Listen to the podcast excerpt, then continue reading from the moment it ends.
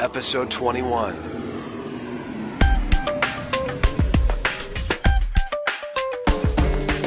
Hi, I'm Stephanie Cicerelli, your host. Vox Talk rounds up the stories, the audio features, and the tips that matter to you. Vox Talk is a community podcast for voice actors, and we're proud of it. Before we hear from Colin, let's find out what's been going on recently in the world of voiceovers.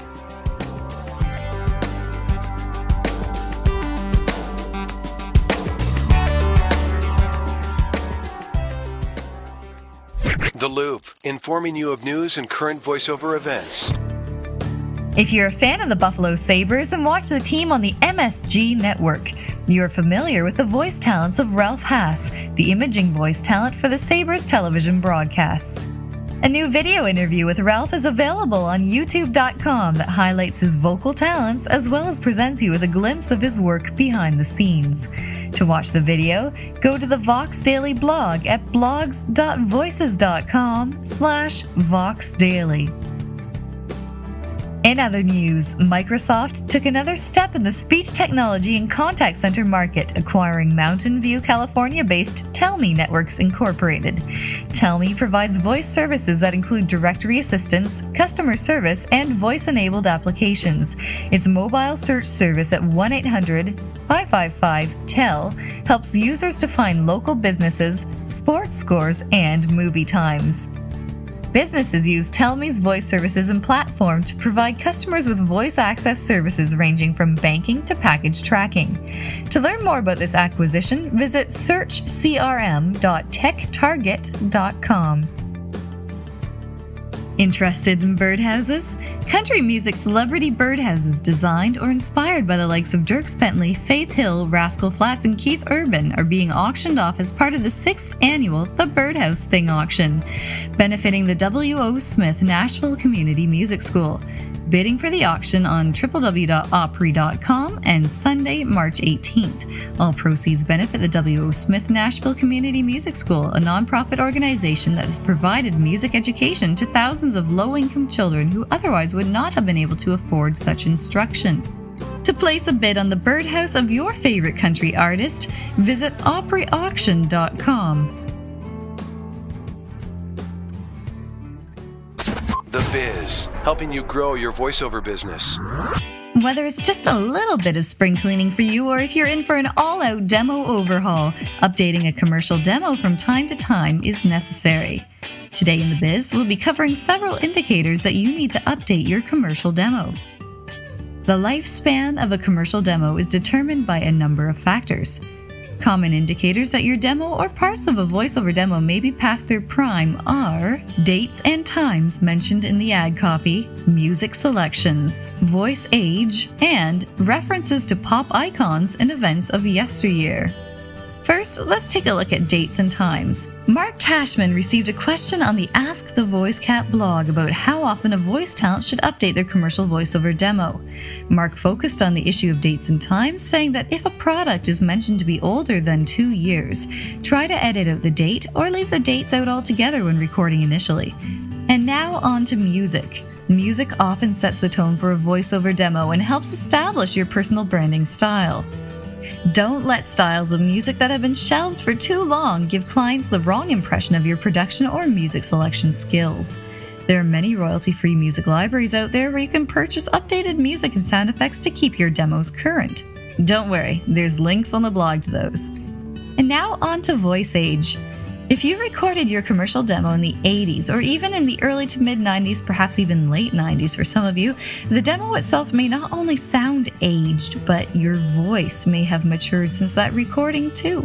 Voices age just like your bodies do. From what I've heard, men's voices do not change nearly as often or as dramatically as women's voices do. A woman's voice will continue to mature until they are forty years of age, establishing their signature sound in their vocal prime. And that's a lot of changing and readjusting to your voice and vocal technique in the span of a voiceover career. And finally, we find ourselves again in the ad copy refinement phase. I'm talking about references to popular icons and events of the past. If you have a spot that mentions a Beatles reunion with Paul, George, and Ringo, it may be time to cut that bit.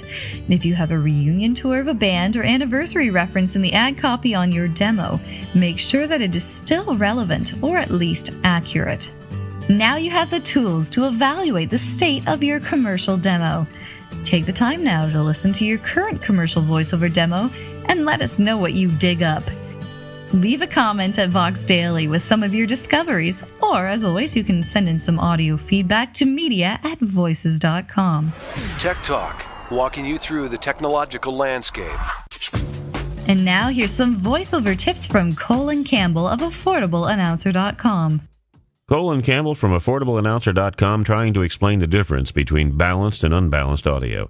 The first basic difference is that unbalanced audio is something you find in consumer electronic gear down at your Best Buy and your home theater equipment.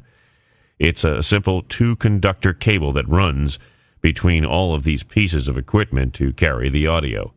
It works fine in short lengths and in consumer uh, consumer electronics because you really don't notice the noise when you're not so hypercritical, and because the cable lengths are short, they don't have so much of an opportunity to pick it up in the first place. In professional audio, however, especially with microphones that are working at such a low level that is later amplified, and with cable lengths that might exceed the short lengths of consumer electronics, noise can be picked up easily if you only have these two conductors inside the cable. So long ago, they came up with what is called common mode rejection, or balanced audio. Now, this is where it gets very technical. If you've ever heard anything about phase relationships in audio, for instance, if you have a set of stereo speakers and one of them is hooked up backwards, where the red and black, where the plus and minus are reversed, it creates a hole in the middle effect, basically because the two then become out of phase.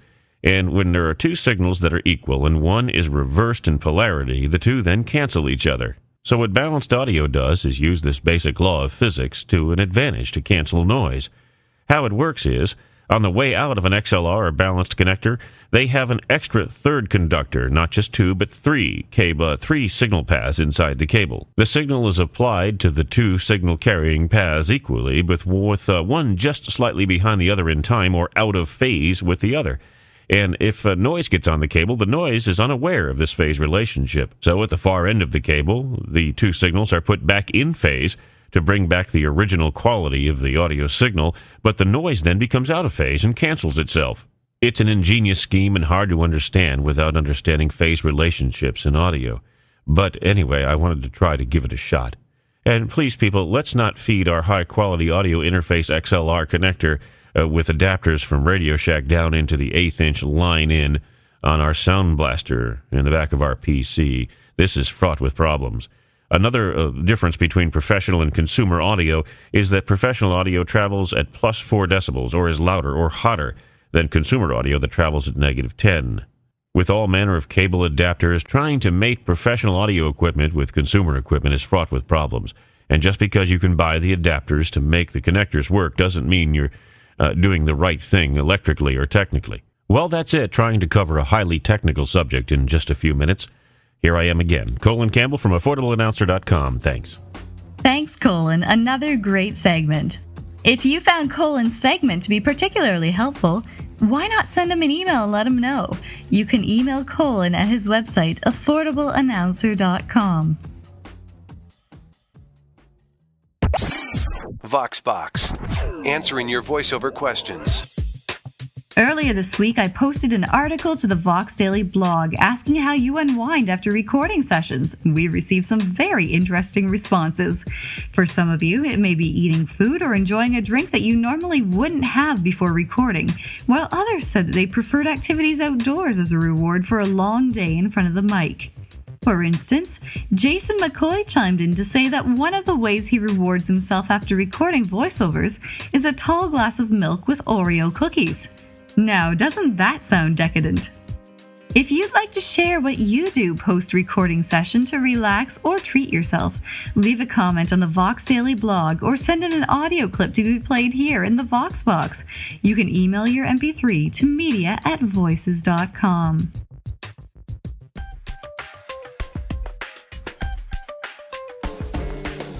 That's it for today's show. We'd really love to hear from you. Let us know what you think of Vox Talk and what this podcast means to you. If you've been waiting to contribute, I want to encourage you to be an active part of this community podcast. Vox Talk is what you make of it, so be sure that you are giving back even just a little bit of what this podcast gives to you. I'm your host, Stephanie Cicerelli. Enjoy your weekend.